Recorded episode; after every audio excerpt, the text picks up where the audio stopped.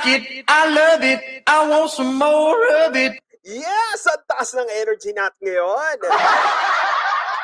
Ayan, hello, hello, hello. Makabaluhang araw na naman po sa ating mga tagapakinig. Tamang kwentuhan na naman tayo na may kasamang tawanan. Dito nyo lang mapapakinggan o walang iba kundi ang podcast na wala sobra. Pwedeng may kulang pero sa uli, sumasakto lang ito ang ating gusto. Gusto Podcast! Para mataas ang energy natin ngayon. Ayan, ganyan po talaga pag tayo ay nakatulog ng maayos. And sinasabi ko nakatulog ng maayos partida po dahil sobrang init po ngayon. Grabe todo. Sobrang init guys, hindi kaya. Kami po, ako po kasi sa kwarto ko, electric fan lang po ako, kaya wala po tayong choice. Sagad na sagad ang number 3 sa buong araw. Pero kahit papano ay nakakatulog po tayo, ayan, na, ng maayos. Kahit papano naman, pagdating naman sa hapo, ay pagdating naman sa gabi, no, medyo mataas naman po kasi ang pwesto ng kwarto ko, kaya mahangin. So kahit papano, malamig pa naman sa gabi, pero pagdating talaga po ng tanghali, Diyos ko Lord! Ayan, ayan, at sana naman nakakapagtiis pa kayo sa init dyan, sa kung nasaan man kayo, sa mga naka-aircon. Wow, sana all. o, di ba? Ayan po, ano nga ba ang pag-uusapan natin today? Ito po, guys, na yan na. Siguro, hindi ko alam kung importante po ito sa lahat, pero sa tingin ko po, ay makakatulong dahil sabi ko nga nung um, wala pala akong sinabi. May amnesia.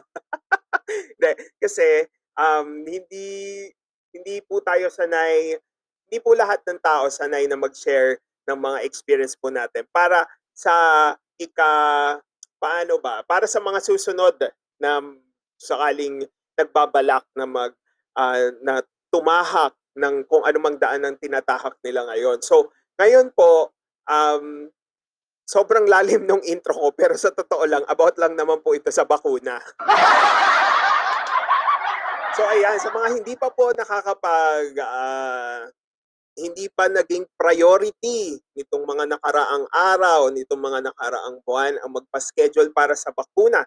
Ayan, kung sakali po sa panahon ngayon or sa pagkakataon na ito, ayan, na naisip nyo na na kailangan nyo na ring magpabakuna or importante na sa inyo ang magpapabakuna, pwede ko po kayong bigyan ng ah, run-through, kumbaga, or walk-through kung paano po ang nangyari na experience namin sa pagpapabakuna.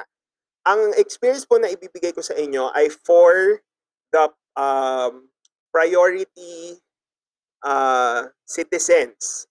So, sa case po ng aking pre-process na pag-register sa bakuna is for senior citizen, yun po yung sa father ko, and PWD, yung sa mother ko. For regular, I think pwede na rin po. Hindi ko lang po sure alam.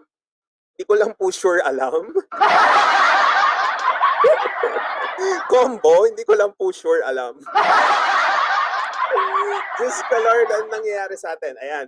So, hindi ko lang po sure kung sa kung regular lang po kayo is mapaprioritize kayo. Pero lagi pong merong walk-in sa ating mga vaccination schedules. Pero mamaya po, i-discuss po natin yan. So magsimula po muna tayo. Paano, ah, ito nga po pala, ang aking experience ay mag apply po sa Las Piñas area kasi dito po kami naka-register as botante. So in short, kung saan po kayo rehistrado na botante, doon po kayo magpapaschedule ng bakuna, okay? Alam ko po sa mga may trabaho, wala po silang problema kasi provided po ng company. Pero meron din pong pinoprovide ang ah, local uh, government po kung nasaan man po kayo. Okay? And kailangan nyo lang po sigurong i-search. So una, kung sakali pong interested na kayo sa pagbabakuna, ang unang-una nyo pong gawin is sana po meron kayong access sa internet, no? Sa Facebook.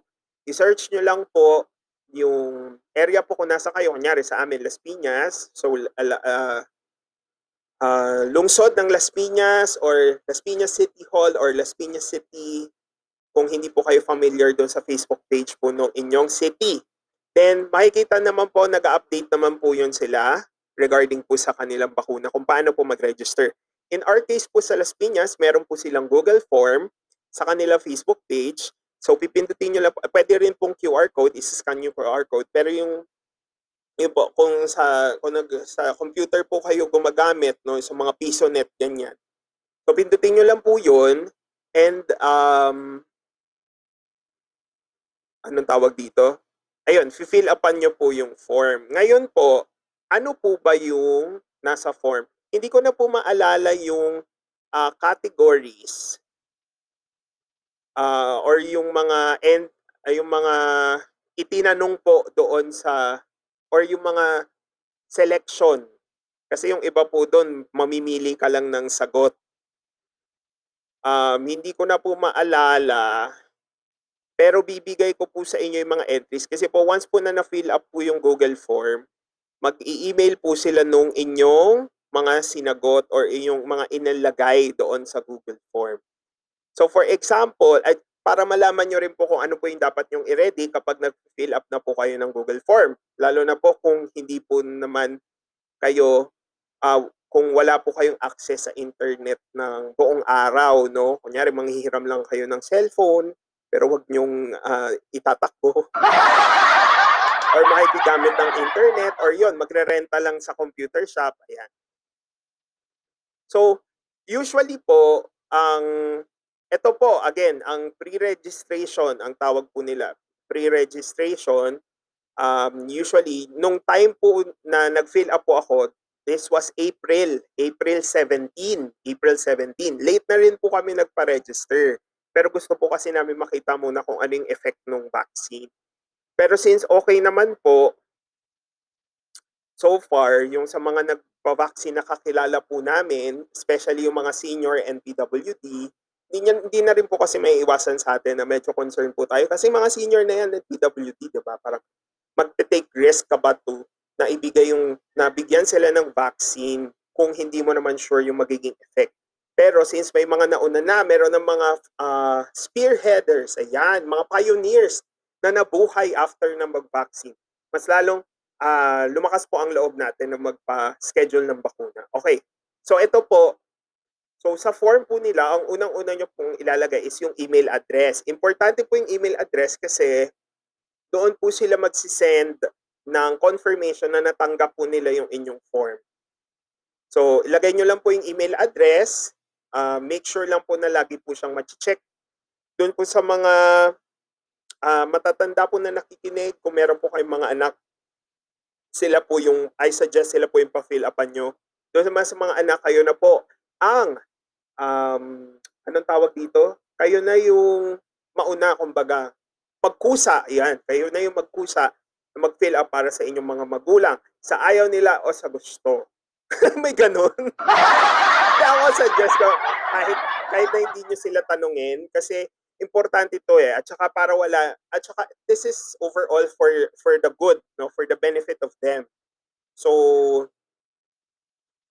um, ayaw man nila, kabado man sila or hindi, just try na mag-schedule. And then, kapag meron ng schedule, saka na ulit kayong mag-usap, i-open up nyo yung discussion about sa pagbabakuna kung mm, kung mababago ba yung isip nila or hindi. Kasi even my parents, um, nung una gusto and then hindi and then nung nagka-schedule, gumona. So, yon So, una, fill up email address. Then next is category. Ang mga categories po na pagpipilian is una, healthcare workers. Pangalawa, senior citizen. Pangatlo, adult with comorbidity. Hindi ko rin po alam yung ibig sabihin ng comorbidity before, pero ang ibig sabihin po ng comorbidity pala is um, isang adult po na meron ng o ah, meron ng sakit, kumbaga. May existing na na illness, may iniinom na na maintenance na gamot. Ayan. And yung kunyari inoperahan. Kaya importante po yon na malaman nila kung ano po. Malalaman nyo po yun mamaya sa mismong experience namin sa bakuna kung bakit po importante yon. Kung meron na po siyang existing na sakit or karamdaman, ah, kailangan po yun yung i-check nyo. Adult with comorbidity. Usually, dito po nagpo-fall ang mga PWD sa adult with comorbidity. Next po is frontline personnel in essential sector. Siyempre, ah nag-a-apply, ah, ang nag-a-apply dyan, mga guard, ayan, yung mga ah, janitorial services, yung mga ah, workers sa restaurant, basta mga frontliners po. Yung mga delivery ah, persons, ayan. Poor population. So, in short, hindi po sila aktibo sa ekonomiya ng Pilipinas, pero sila po ay ang sektor ng ah, society natin na lugmok po sa kahirapan. So, meron din pong option. Ang ironic, no? Kasi Google form siya, pero pero nire-require mo yung mga ah, yung mga gusto magpabakuna na na under doon sa kumbaga naka-classify as um as pa ah, as under poverty na mag mag-access sa internet at fill upan yung form. Anyway, so yun yung mga priority nila. Yung second naman, yung second batch naman ng categories, teachers and social workers, government workers, other essential workers, hindi ko sure kung ano pa yung other na essential workers, socio-demographic groups, overseas Filipino worker, and other remaining workforce. Then, yung last option is the rest of the population. Most probably, dito po yung hindi nag hindi hindi pina-prioritize na members. Siguro po ako, diyan ako nagpo-fall sa rest of the population. And yung last po is unclassified. Hindi ko rin po alam kung paano masasabi nung ah nung nagfi-fill up ng form na under siya sa unclassified. Pero best is siguro yung rest of the population. Siguro mga foreigner yata to yung unclassified. So yun yung pangalawang at uh, uh, fill upan or mamimili ka lang doon. So dito sa form na to, siyempre sa senior citizen ko na pilin doon. Ngayon, kailangan ng government issued ID. So ang options mo, UMID, UMID, Voters ID, Pag-ibig ID, Passport, Driver's License, PRC, Postal, TIN, Senior Citizen ID, PWD ID, Student ID, or iba pa kung wala kang government issued ID. So at least one lang yon. And make sure yung i-check nyo dito na government issued ID ay hawak-hawak nyo kapag nagpe-present ay pag nag-fill up na kayo ng form or napicturean nyo na siya at na i-transfer nyo na siya sa kung saan man nyo ginagamit. Kunyari sa phone kayo nag-fill up, dapat meron na nung file nung picture nung nung ID, no? Back to back dapat. Or kung wala man, at least hawak-hawak nyo na siya. Okay? Pero kung laptop yung gagamitin nyo, I suggest kumuha na kayo, kunan nyo na ng picture front and back and then i-transfer nyo na siya doon sa laptop or sa computer para mamaya hindi na kayo mamumblema pagkatapos yung mag-fill up ng form. So next, yung government issued ID number or your se- serial number nung mismong ID mo kasi ano yon unique yon sa bawat isang ID. Ngayon, meron din dito PhilHealth ID. Yung iba sa atin, walang PhilHealth, so okay lang naman na hindi siya fill upan. Pero lagyan nyo na lang ng NA. Okay? PW, P, PWD ID number, nakaseparate siya doon sa government issued ID. Para, para rin siguro mabilis silang, mabilis nila mahiwalay sa form yung mga PWD, which is a good uh, decision on their end. So kung hindi naman PWD ID yung present mo, lagyan mo lang ng NA. Paano ko po nakasigurado na NA? Kasi po, itong finilapan kong form ay nakapagpa-schedule po kami ng bakuna. So ibig sabihin po, tama yung nilagay ko. Hindi po siya na-reject. So yung sunod po is uh, yung last name ng babakunahan. Okay? Not necessarily po kayong nag-fill up. Pero kung kayo po yung magbapapakuna, then yung pangalan nyo po yung ilalagay. Pero kung hindi po yung pangalan po ng gustong pabakunahan. So last name, first name, middle name, suffix. The next contact number. If, ang tip ko po sa inyo, if ang babakunahan po ay matanda, hindi po ma, hindi po gaanong nakatutok sa kanyang cellphone or lagi pong hindi na aasikaso, hindi nakakasagot sa mga text, ganyan. Ang ilagay nyo pong contact number ay yung yung addict sa cellphone.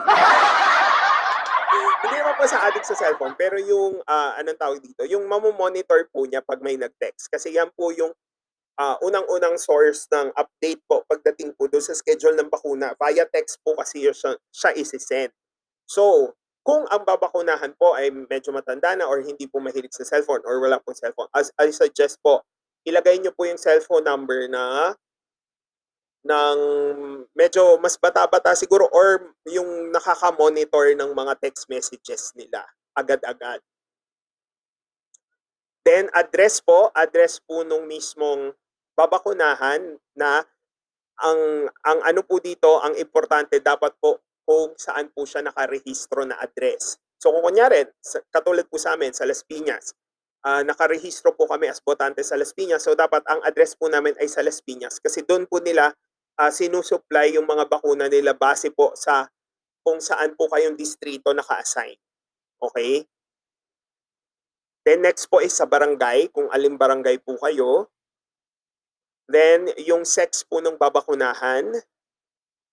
Again, baka po malito yung nag-fill up lalo na kung hindi po kayo yung babakunahan. Kung fill upan nyo po yan para sa nanay nyo, tatay nyo, lolo nyo, lola nyo, dapat meron na kayong detalye, kompletong detalye or dapat memorize nyo na yung mga basics katulad nito. So birthday, yan, dapat alam nyo, month, date, year, age, kung ilang taon na sila, ah, civil status nung babakunahan, employment status. Pag pag ano, ang option lang kasi dito sa employment status, government, private, self-employed or private practitioner. Sa sa side naman po ng father ko na senior citizen, retired na po siya. So may isa pang option doon na iba pa. So kapag iba pa, i-fill up mo kung ano yung bakit iba pa siya. So ang nilagay ko po dito, retired uh, retired policeman. Policeman? policeman? Bisaya, mandang? Okay. Ang next po is directly in interaction with COVID patient. Um, I think po mas importante kung maging honest po kayo kung nagkaroon po kayo ng direct interaction with a COVID patient na alam nyo po. Pero sa amin po, so far, wala naman po. So, no. Then profession, nilagay ko po ulit, retired policeman. Nilagay ko pa rin po kung saan po siya huling nagtrabaho, kung saan po siya nag-retire. Nilagay ko pa rin po yun, uh, which is PNP. Then province of employer, ang nilagay ko po doon is Las Piñas. Address po is Las Piñas lang din, basic. Hindi ko na po pinahaba. Then contact number of employer, dahil po retired na siya, nilagay ko na lang po NA. Then ang next po after ng employment status ay health status naman. So ang tinanong, pregnant? No. Drug allergy. So yes or no questions lang to. So madali lang siya. Medyo mahaba lang. Drug allergy on our end? No. So kung kayo po ang nag-fill up ng ano, make sure po alam nyo rin yung medical history po nila. At ito po yung mga dapat nyong malaman. Kung ah, may allergy ba sa gamot, may allergy ba sa pagkain, may allergy ba sa insekto, may allergy ba sa latex? Yung latex po is yung, anong tawag dyan? Ano po siya? Material po siya na ginagamit. Usually sa mga gloves po. Yan. Kung hindi nyo po alam, ang, ang safest po is no. Kasi kung pagdating naman po doon sa bakuna, may mga doktor naman po doon. So just in case lang po na first time na mag-react ng katawan nyo doon sa ano na yon at least meron pong um, meron pong aano po sa inyo. Merong a-attend agad-agad. Pero kung walang, ah, hindi nyo po alam, best po is to say no. So latex allergy, mold allergy, pet allergy.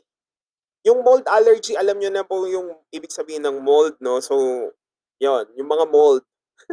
ano? Inulit ko lang yung word. Yung mga mold po is, kapag yung ganyan, nabulok yung prutas, nabulok yung tinapay, ayan yung mga mold. Ano ba Tagalog doon? Nakalimutan ko na. O basta yon. Tapos yung pet allergy, pollen. Yung pollen naman po is sa mga bulaklak. Yan. Hindi ko lang sure kung sa bulaklak lang. Pero yun, yung sa mga bulaklak. Ah, comorbidity. Ang comorbidity po na tinatawag is kung may existing na po na sakit. Then, uh, other than comorbidity, meron din po doon hypertension, yes or no. Heart disease, yes or no? Kidney disease, diabetes, bronchial asthma, and immunodeficiency status. And yung last is cancer. So, kailangan pong ma-identify yung lahat. Yes, sobrang dami po. Pero, ang sabi ko nga po sa inyo, kung mafe-fill upan nyo po siya ng mabilis at maayos at nalatag nyo na po, mas mabilis po siguro kayong makaka mapipila po doon sa schedule ng bakuna. Tapos, meron naman po doong others, kung hindi naman po nabanggit doon sa um, sa mga choices. Ang nilagay ko po sa amin is, kahit na nag-yes na po ako doon sa hypertension and heart heart disease, naglagay pa rin po ako ng high cholesterol and high blood pressure.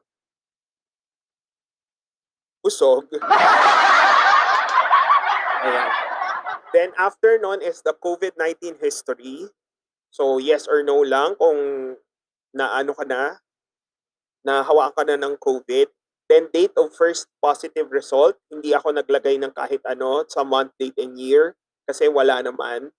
Then classification of COVID-19, not applicable. Meron silang option doon, asymptomatic, mild, severe, and not, ap- not applicable. Then yung last part na is yung mag-agree ka na yung binigay mong information is true and the best of your knowledge and belief. Then in-authorize mo yung ah, yung city office, city health office to collect yung data mo for the vaccination. Then yung last is authentication. So dito na yung dito na papasok yung sinasabi ko na kailangan meron kayo ng valid ID na dala-dala nyo na kung ano yung uh, sinelect nyo doon kanina sa unang part ng form. So sa authentication, name of contact person in case of emergency. Kung kayo po ang nag-fill up on behalf of your mother, father, lolo, lola, kayo na po ang ilagay nyo dyan. Then contact number nyo ang ilagay nyo dyan. Email address nyo yung ilagay nyo dyan. Then, i-upload nyo po yung one by one picture ng valid ID. Ay, one by one picture nung, ah, sorry, one by one picture nung nagbakuna. Ang ginawa ko na lang po, meron po kasing scanner app. So, i-scan nyo yung ID, no? Pinicturean nyo, i-scan nyo, tapos mag-crop na lang po kayo, kunin nyo yung one by one picture niya doon sa ID para hindi na po kayo mahiwa, na mahirapan. So, pagka-crop na po nun, yun yung i-upload nyo na one by one picture.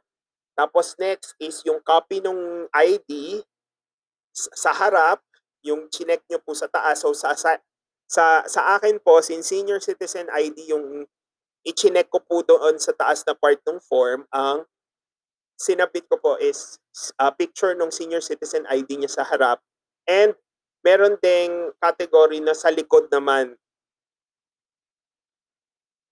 Oo, government issued ID with address or proof of billing. So for as long as yung ID na yan ay may address, yun lang din yung isend nyo po. Yung sa, bab- yung sa likod. Yung sa likod na part nung ID. Yan. So, yun po. Yun yung pagkaka ah, fill up nung form. So, ulitin ko ulit, itong form na to guys ay na-fill upan nung April 17. April 17 this year, 2021. And ito, um, mm, anong tawag dito? Na-fill upan siya and nag-antay lang kami for the text. Actually, no idea ko kung ano na yung next eh. Pero ang sabi kasi doon sa Facebook page, parang antayin lang yung confirmation via email or text. So, so yun yung first part.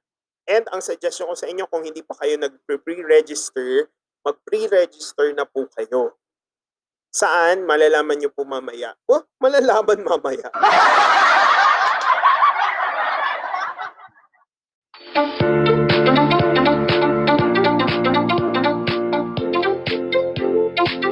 Yes, ayan na. Take a break muna tayo sa ating podcast dahil meron tayong announcement guys. Paandara alert from uh, Grey Brew. Ayan na. 20% off lahat po ng inyong uh, paboritong uh, Grey Brew products. Ayan na.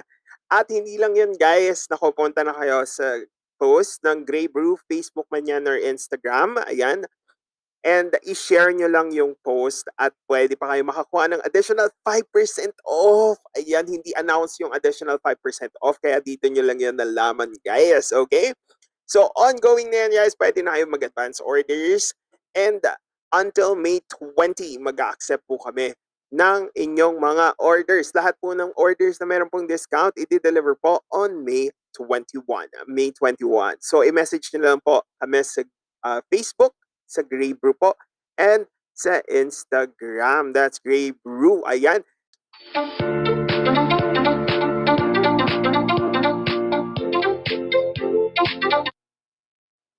Okay, so ayan na. Ngayon, ano to, um, on sa Las Piñas part, ewan ko, medyo nagkagulo kasi ang ginagamit nila na parang software or system para sa kanilang vaccination, registration, and monitoring and scheduling is yung Easy Consult. Alam ko yung iba ding cities, yun din yung ginagamit, pero hindi ko lang sure kung ano yung specific sa inyo, kung saan man kayo naroroon. Pero yun nga, ang sa amin si Easy Consult. So, Easy Consult, si Easy Consult, siya yung nagte-text ah, doon sa number na nilagay nyo po doon sa form. So, una, April 17 po kami, no? So, after 11 days, nag-text sila na na-process na yung registration and pwede na mag-schedule ah, sa kanilang app. May Easy Consult app or sa kanilang website. Pero, pag pumunta po kayo doon sa kanilang website, hindi po kayo makakapag-schedule. Ang gagawin nyo po is magre-register po kayo ulit. So, um, um, yun lang po yung, anong tawag dito, medyo confusing kasi dalawa po yung sinabit kong form. Yung isa po, nagkaroon ng schedule. Yung isa is book schedule. Parang ikaw magbo-book. Hindi automatic na nagkaroon ng schedule. So, kung sakali pong hindi pa kayo nakakapag-submit ng Google Form, ang suggestion ko po sa inyo, imbis na doon na po kayo sa Google Form mag-fill up, um, i-fill up nyo na lang po siya via Easy Consult, uh, via Easy Consult um, uh, site, website or application sa mga taga Las Piñas. Pero kung sa iba po, hindi ko sure kung ano yung ginagamit nilang system. Pero more or less, ganun din po yung magiging registration uh, process. Okay? Okay, tapos, um, so yon eh, hindi pa kami nag-schedule noon kasi that was the time na parang yung parents ko, specifically yung father ko, parang nangangamba siya kasi baka because of the vaccine, magka-virus siya dahil sa mga napapanood niya sa Facebook, mga pinapasa ng mga tita namin. Eh, mga pinapasa-pasang video sa messenger, usong-uso yan sa ba- mga batch nila eh. Yung, yung pass the message to 10, 10 of your friends, ganyan. so during that time, parang ayaw pa niya mag-schedule. And not not only because of his safety, but because of uh, the safety of our mother, uh, of my mother, no? Her wife, ah, his wife. Kasi na uh, yun nga recently na stroke. So alam mo na, mahirap na eh. Ma- mapa- mapapraning ka talaga. So ngayon, um, uh, hindi muna namin pinansin, no, yung pagbubok ng schedule.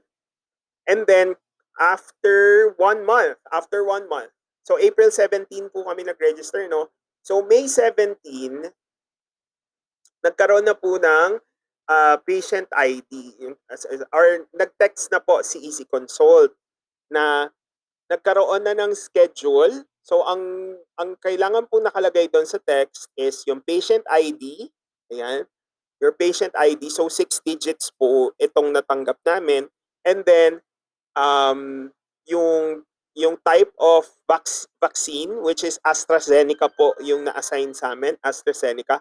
Again, hindi po ito hindi po ito um hindi po kayo pwedeng mamili kung ano lang po yung available. So swerte lang din kami na after one month, AstraZeneca pa yung natapat. So AstraZeneca first dose, um, May 18. So, one day before po sila nag-text. Kaya po importante na dapat na monitor nyo yung ah, cellphone number na ilalagay nyo po doon para after a day, ma-check nyo po siya. Then, 8 a.m. to 3 p.m. po yung schedule and yung location po kung saan ah, ang vaccination area. Then, may reminder sila, bring your own ballpen, valid ID na may address po ng ah, kung saang city po kayo nag-register, and medical documents naman po doon sa may mga comorbidity or doon sa may mga existing na po na sakit. Then, bring the cellphone or yung screenshot po ng message, ipakita nyo po doon sa mismong site. Yun po yung naka-indicate sa kanilang text message. Okay. So, ayun na nga, maswerte na monitor natin yung text and then the next day, pumunta po kami para sa vaccination. Ang balak po talaga namin is super aga, mga 6. Kasi nga po, ine-expect namin um, mahaba talaga ang pila kasi meron din pong walk-in aside doon sa may mga schedule na may mga na-receive na text meron din po kasing nagwo-walk-in so mahaba po yung pila um, ngayon po pumunta kami doon so mga pumunta kami siguro mga alas 8 tapos tinatanong namin yung pila na may, may mga text but unfortunately ang na, ah, ito lang naman yung naging aberya sa buong araw. Unfortunately, walang nag-monitor nung pila. Walang staff na nag-monitor ng pila. So, nahalo. Walk-in at saka may text. Nahalo na doon sa pila. Okay. So, ang nangyari ngayon, and hindi po kaya, hindi po, like for example, on our end, meron po kaming kasamang PWD and senior, hindi po kaya ng priority. Wala po silang priority lane dahil lahat po, halos lahat po ng kasama nyo doon ay senior and ah, PWD. So yun lang po yung pila na hindi e-epekto ang privilege nyo for priority, no? Yun sa mga senior at PWD kasi nagsama-sama po kayong lahat. Okay, so yun na. So ngayon, trinay namin, swerte lang, merong nagpa, merong nag-giveaway ng upuan, monoblock chair, para sa mother ko, kasi nag-request din ako, para hindi siya mapagod agad. And, um, swerte din yung father ko, madiskarte nakakuha ng upuan. Nung nag-start na na magpapasok, kasi yung isang nakaupo, ah, parang siya yung bantay doon sa isang matanda na naka-wheelchair. So nakapasok na siya. So um, naiwan yung upuan niya. So nakaupo na kami. And then, nung nagkagulo na sa pila, syempre, nag, kasi parang ang ginawa nila, ang, ang system pala was, lahat na may text message ang mauunang makapasok doon sa vaccination process. Ang mga walang text message, ang mga walk-in, ah, doon pa sa huling linya. Pagkatapos ng lahat, pagkatapos ma-accommodate lahat na may mga text message. So in short, yung mga pumila na sobrang aga na walang text, walk-in lang, hindi sila nakaano sa bakuna. So sayang yung pinuyat nila kasi maghahalos isang araw silang pipila. Ngayon, ang swerte kasi may text kami, so naka ano kami doon sa monoblock, inilipat na lang yung monoblock na inupuan nila, ipinila doon. Okay, kasi mga monoblock chairs din naman yung nakapila. So inilipat na lang doon sa pinakalikod. Tapos mabilis naman yung proseso. Dalawa yung medical staff doon sa entrance na nag-check nung ah nag-check nung text message and kung nandun sila sa listahan. So dalawang pila and then hindi sila hindi yan tuloy-tuloy na yung tipong pag okay ka na na pag na na-check na yung details mo, nabigyan ka ng application form, papapasukin ka na sa loob. Hindi. Kasi ang ginagawa nila, kapag merong available na seat doon sa waiting area sa pila sa first step, saka lang papapasukin. So, may konting delay. Kasi nga naman, ang pangat nga naman, oh, papasok silang papasok. So, mapupuno yung sa first step kasi isang bulto ng buhos sa first step. So, meron lang silang siguro parang 5, 10, 15, pa- parang mga 20 chairs doon sa first step. So, pag napuno na yung 20 chairs, um, break muna sa pagpapapasok. And then kapag okay na, papasukin na ulit yung mga nabigyan. So, once na uh, i-chinek yung inyong text at nandun kayo sa listahan, papapasukin na kayo pag meron ng available upuan doon sa way, sa step 1.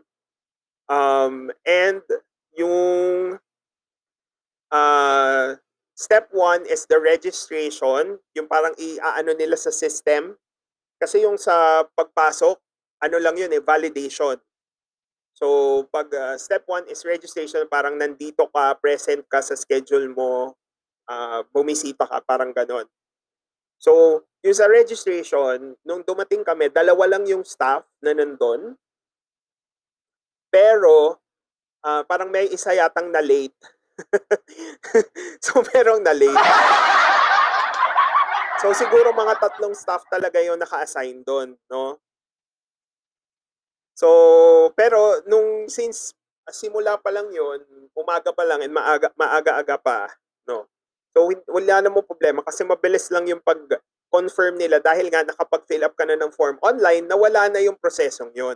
Ang finil upan na lang, ang bibigay na lang sa iyo sa inyo na form is yung vaccination card na doon ilalagay yung yung yung na nakuha mo na yung first dose and doon din ilalagay yung schedule mo for second dose. So yun yung parang proof mo in case that the next time na pupunta ka doon sa schedule mo for second dose. And then, dalawang papel na, may, na kailangan ng signature. Kumbaga parang yun yung waiver form nila sa vaccine, no? Eh, wala naman tayong choice. Kung hindi ka mapipirma ng waiver, hindi ka naman babakunahan. So, yun. Kailangan pirmahan yon yung waiver. So, dalawang copy yon yung ibibigay. So, after registration, that's the first step. Ang next naman is pipila ka naman for counseling. Um, ang, yun yung term nila sa step 2, counseling. Pero ang talagang ginagawa doon is parang check-up. Check-up ng height, weight, and blood pressure. So doon sa height, weight, and blood pressure, uh, one to two staff lang. Uh, usually, um, mahaba ang pila na pagdating sa screening area. Mamaya i-discuss natin kung ano nangyayari sa screening area yun yung next eh, yung after ng counseling. Pero doon kasi sa counseling, um, kapag okay naman yung flow ng lahat ng steps, dalawa sila na nag-check. Pero kapag mahaba yung mahaba na yung pila or nagbubulto na yung tao sa isang step, sila yung binabawasan ng tao. So, for the counseling, naabot, parang naabutan namin na umalis na yung isa. So, isa na lang yung natira um, lumipat yung isa for the screening kasi medyo madami na sila doon at saka medyo tumatagal. Actually, matagal talaga yung screening kasi parang interview yun eh, ng medical history. Pero anyway, so sa counseling, check yung height mo, i-check yung weight mo. Meron bang meron bang essence ang height and weight? Actually, tinanong ko kung meron kung importante ba siya. Hindi naman daw, pero gusto nilang makita yung record uh, in case like for example for the obese, for the overweight, um, if ever magkaroon ng side effect yung gamot, ganyan. Or yung sa mga underweight, ganyan. So, yun, yun yung mga concern. Now, for blood pressure, yan. Tinanong ko din kasi dapat pala normal yung blood pressure mo. Ngayon, pwede kasing tumaas yung blood pressure with uh, environmental factors. So unang-una kabado ka. So dapat relax ka lang kapag dapat hindi ka kinakabahan magpabakuna lalo na yun sa mga ma- ma- matatanda no sabihin nyo relax lang dapat. Pangalawa kung mainit yung area. Kaya ang suggestion ko kung 8 to 3 PM ang schedule ng vaccination nyo, pumunta na kayo ng maaga, wag nyo nang paabutin ng tanghali kasi baka mamaya sobrang init, biglang tumaas ang dugo ng mga may, may high blood, hindi sila mababakunahan. So, kailangan normal yung blood pressure. So, after nun, pag okay na yung blood pressure, the next step, pipila ka naman ngayon sa screening area. So, this is step 3. Step 3, screening. Sa screening, interview, so tatanungin, the usual check-up sa doktor, tatanungin ka ng medical history mo. Um, so, mag, magtatanong lang sila. Ang tip ko, wag nyo silang in, i-interrupt tapusin nyo lang sila na mag-ano para mabilis yung proseso. tapusin nyo lang sila na magtanong kasi meron naman na silang form na nandun yung questions tapos sasagutin lang.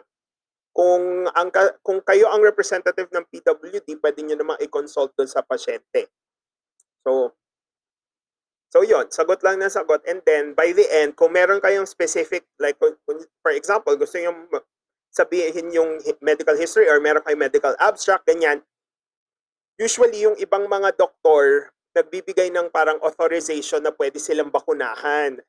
Um, yung iba naman, hindi naman kino-consider yon for as long as sa counseling at saka sa screening, wala silang ininom na gamot na counter doon sa pagbakuna ng vaccine. And um, ayun, wala silang iniinom na steroids. So yun lang yung nalaman ko. Hindi pwede magpa-vaccine ang umiinom ng aspirin. Pero thank God sa mother ko, since ah, after na stroke siya, nag-stop na kasi yung medication niya ng April 30. So tapos na yung medication niya. So after two weeks daw pwede. So since lumagpas na kami sa two weeks, um, kahit na nag uminom siya ng aspirin ng araw-araw nung nitong three months, pwede na daw siyang bakunahan ah for this time. Kasi wala na rin siyang iniinom na gamot. Ah, ano na lang, yung sa blood pressure na lang yung iniinom niya. So yon, aspirin and steroids yung nabanggit ni doctor na hindi pwede kapag magpapavaccine ka. So yon, tandaan nyo yon guys. Then, um, after the screening area, pag okay na kay doc, diretso ka na sa step 4 which is the vaccination. Ito yung pinakamadaling step. Ah, as in walang pila. Dahil nga, tuturukan ka lang then tapos ka na. Usually, tumatagal lang kasi yung iba nagpa-picture, eh, Facebook, Facebook, Instagram, ganyan-ganyan. Kahit mga senior na, o ba mga influencers, picture-picture. so, yon Um, vaccination madali lang. Yung ituturo ko lang sa'yo. Sobrang haba nung needle. Hindi ko alam yung experience pero sabi naman nila okay lang naman daw. Mahaba lang talaga yung panturok. And then after ng vaccination is the last step, yung encoding. So, encoding kasi dito na nila ilalagay yung second schedule nyo ng vaccination. So for us, May 18 kami unang vaccine. Ang next schedule na ay August. August 10 na. Ganun katagal. Or siguro August 10 yung susunod na dating nung next batch nung same um, vaccine, 'di ba? AstraZeneca. So yon, doon kami naka-schedule. So August 10 pa ang aantayin for the second vaccine. Ang tip ko lang, like for example sa PWD and also sa sa senior, kung hindi na po kaya ng um, ng mga babakunahan na sasamahan nyo po yung palipat-lipat ng ah, station or ng step tapos tayo upo yun eh kasi mga upuan yun. So syempre pag next uusog ka ng upuan. Ganun yung sistema. And dun sa mga palaihi ayan nako hindi na parang hindi advisable yung tayo upo sa kanila kasi baka makaihi sila. And depende na kasi yun sa vaccination site. Like for example, sa amin covered court, so wala talaga maayos na CR doon. So I suggest for for the senior citizens at the PWD, as early as possible, kumain na sila, uminom, umihi. Then after nun, wag muna sila uminom ng kahit anong fluids, kahit nasa pila, para hindi sila maihi. Or, kung hindi naman talaga mapigilan, mag-diaper. Or, one, one thing na ginawa namin is, nag-request kami na i, i, paupuin yung mother ko sa isang area and then kapag kami na, saka ko lang siya ipapalapit doon sa sa sa station doon sa next step. So in short, ako yung umupo tayo, umupo tayo sa pila. At least yung mother ko, hindi siya naihi kasi pala ihi siya eh. So, yon isa yon sa mga concerns pagdating doon sa vaccination. Considering na tumagal kami from 8 to 10.20 a.m. kami. 8 a.m. to 10.20 a.m. So after nung encoding, ah meron pa yung 15-minute post-monitoring after vaccination. So gusto nila malaman kung meron ka bang side effect na naramdaman within the 15 minutes pagkatapos kang bakunahan. So sa, uh, sa, sa side namin, wala naman naramdaman yung mother ko and father ko, thank God. Meron lang doon sa iba na na patient doon sa monitoring area, nangangalay yung kamay nila, ganyan. Yung iba, sabi, sabi nga ni Doc nung pumunta sa amin is, depende daw yun sa pain tolerance nung ah, tao.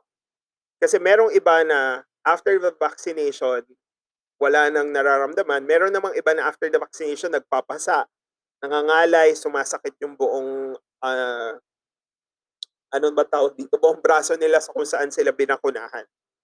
So, doon nila sineseparate, doon sa post-monitoring. And 15 minutes lang naman yun, so hindi naman siya ganun ka ano, hindi naman siya ganun ka ka nakakainip, 'di ba? Kasi importante din naman yun 15 minutes at least may doctor doon. Kesa yung umuwi ka tapos bigla mong naramdaman na hilo, ganyan, sumakit yung kasukasuan nyo, 'di ba? So, ayun, sinunod na rin namin yung 15 minutes and then nung wala na, nung okay pa rin, wala namang changes, then saka na kami bumiyahe pa uwi. So, yun ang ating experience sa vaccination. Ay, ang ano ko lang, ah, anong tawag dito?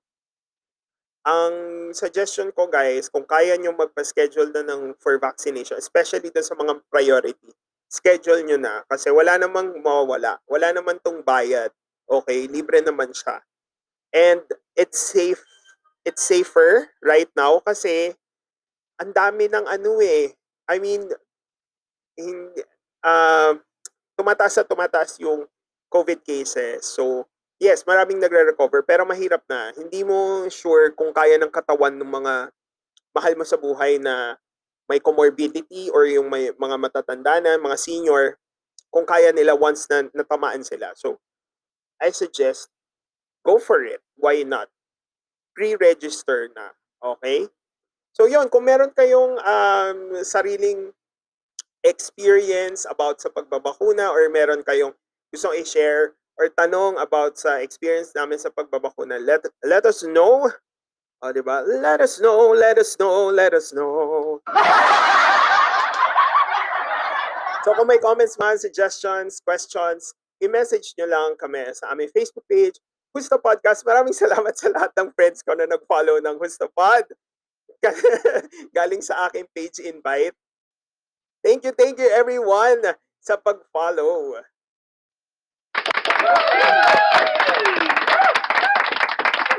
And of course, huwag niyong kalimutan, pwede niyo rin kaming i-email sa hellohusto at gmail.com.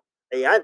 Sa ating nalalapit na pagtatawas, ako ay nagpapasalamat sa inyo ng lubos. Gustong kwentuhan at katarantaduhang sumayang na naman ang inyong oras, pero hindi ah, medyo ano to, medyo helpful. Siguro. ako lang. ako lang nagsabi. Okay, pero lagi tatandaan, gawing makabuluhan ang mga napapakinggan ah, para maging gusto ka pa rin sa kaalaman. Nakasama niyo na naman po ako, si Kuya Toto, na may paalalang patuloy sa pagtrato ng mga tao bilang tao at patuloy na ngumiti para ang puso ng iba ay makiliti. Hanggang sa muling episode dito sa ating gusto, Gusto Podcast!